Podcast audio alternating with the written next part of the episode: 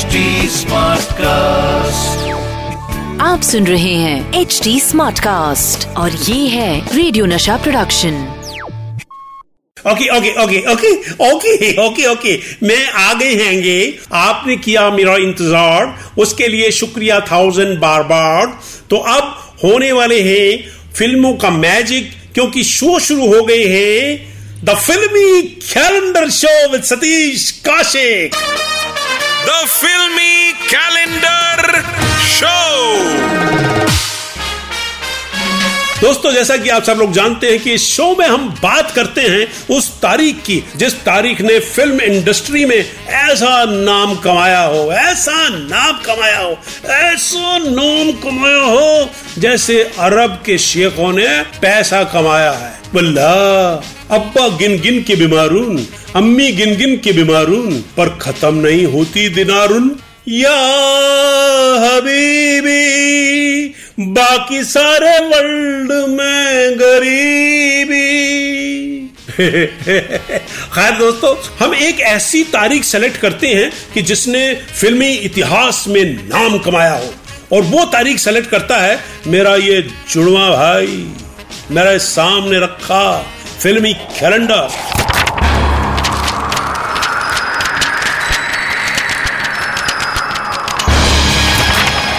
आज कैलेंडर ने जो तारीख सेलेक्ट की है, वो है 15 जून 2001 15 जून 2001 को खेला गया था इंडिया वर्सेस इंग्लैंड का फ़र्स्ट टेस्ट मैच।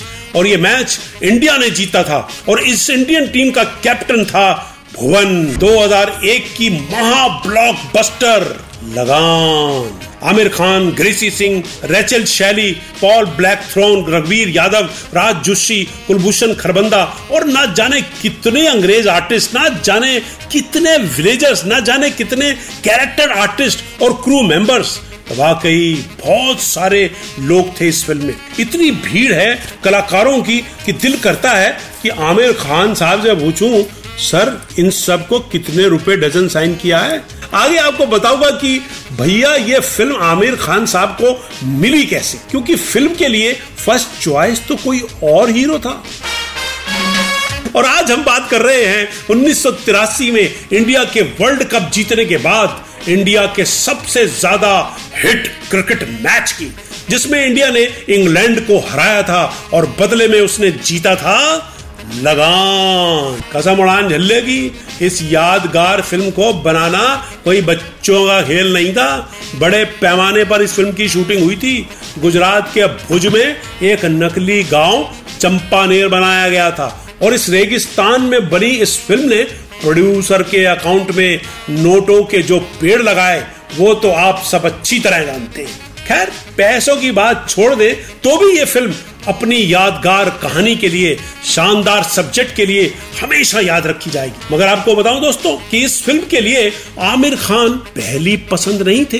राइटर और डायरेक्टर आशुतोष गवारीकर इस फ़िल्म को लेकर पहले गए थे किंग खान यानी शाहरुख खान के पास। मगर बात बन नहीं पाई। उसके बाद फ़िल्म ऑफ़र हुई जूनियर बी यानी कि अभिषेक। बच्चन को, मगर जे बी दत्ता साहब, जो कि उन दिनों बहुत बहुत बड़े डायरेक्टर थे, अभिषेक बच्चन को लॉन्च करने के लिए रिफ्यूजी बना रहे थे। इसलिए वो फ़िल्म नहीं कर पाए। इसके बाद फ़िल्म आमिर खान के पास गई, और फ़िल्म की स्क्रिप्ट उन्हें इतनी पसंद आई कि उन्होंने ना सिर्फ़ फ़िल्म में एक्ट करना मंजूर किया, बल्कि फ़िल्म को प्रोड्यूस भी करेंगे। उनका उस दिन वो हाँ कहना फ़िल्म इंडस्ट्री के लिए कितना बड़ा इतिहास बन गया। आशुतोष ग्वारिकर साहब ने बहुत फिरकी मारी है प्रोड्यूसरों के यहाँ। उसके बाद कहीं जाके इंडिया के पहले स्पिनर कचरा की गेंद ने फिरकी मारी है। यूँ ही थोड़े ना बनी है लगान। खैर दोस्तों, आगे आप लोगों को बताऊँगा कि इस फ़िल्म में कौन कौन सी बड़ी एक्ट्रेस आते आते रह गई और कैसे नई उभरती एक्ट्रेस ग्रेसी सिंह को यह फ़िल्म मिली। इस फ़िल्म में आमिर खान साहब के अपोजिट नज़र आई थी ग्रेसी सिंह। मगर आपको बताऊँ कि ग्रेसी सिंह से पहले इस फ़िल्म के लिए मशहूर एक्ट्रेस नंदिता दास का नाम आया था। मगर कुछ कारणों से बात बनती बनती रह गई। उनके अलावा इस फ़िल्म में सोनाली बेंद्रे और अमीषा पटेल के नाम पर भी गौर किया गया था और साथ ही प्रीति जिंता का नाम भी फ़िल्म से जुड़ा। मगर आखिर में ये रोल सभी सुपर एक्ट्रेस के पास से कच्चरा की गेंद की तरह टन लेता हुआ ग्रेसी सिंह के हाथ में आ गिरा और उन्होंने इसे लखा की तरह उड़ के लपक लिया। रेस्ट इज़ द हिस्ट्री मगर दोस्तों हिस्ट्री ऐसे ही नहीं बनती। उसके लिए बहुत मुसीबतें उठानी पड़ती हैं। जानी, आपको बताऊँगा, इस फ़िल्म को बनाते वक्त आई मुसीबतों और इस फ़िल्म के कलाकारों के उनसे जूझने की कहानी। दोस्तों, ये फ़िल्म वैसे तो किसी भी इंट्रोडक्शन की मोहताज नहीं, पर आपको बताऊँ दोस्तों कि इस फ़िल्म को बनाने में बेपनाह परेशानियाँ आई, मगर फ़िल्म के तमाम आर्टिस्टों ने उन परेशानियों का डटकर मुकाबला किया और आखिर में इंडिया को दी ऑस्कर में नॉमिनेट होने वाली ये शानदार फ़िल्म।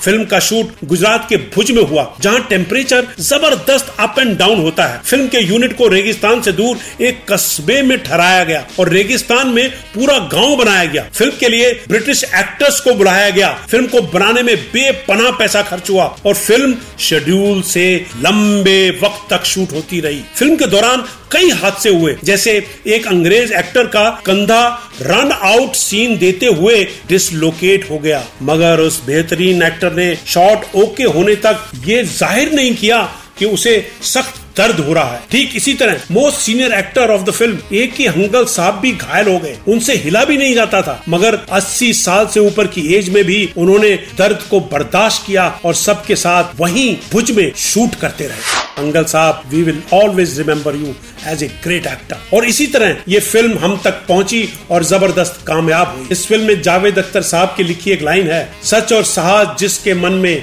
अंत में जीत उसकी रहे।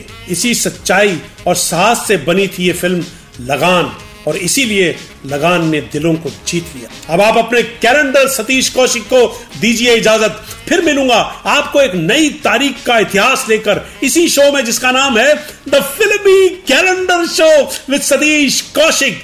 तब तक आप लगान देखिए और इंडिया की जीत की खुशी मनाइए। आप सुन रहे हैं एच डी स्मार्ट कास्ट और ये था radio Nasha production H smart cast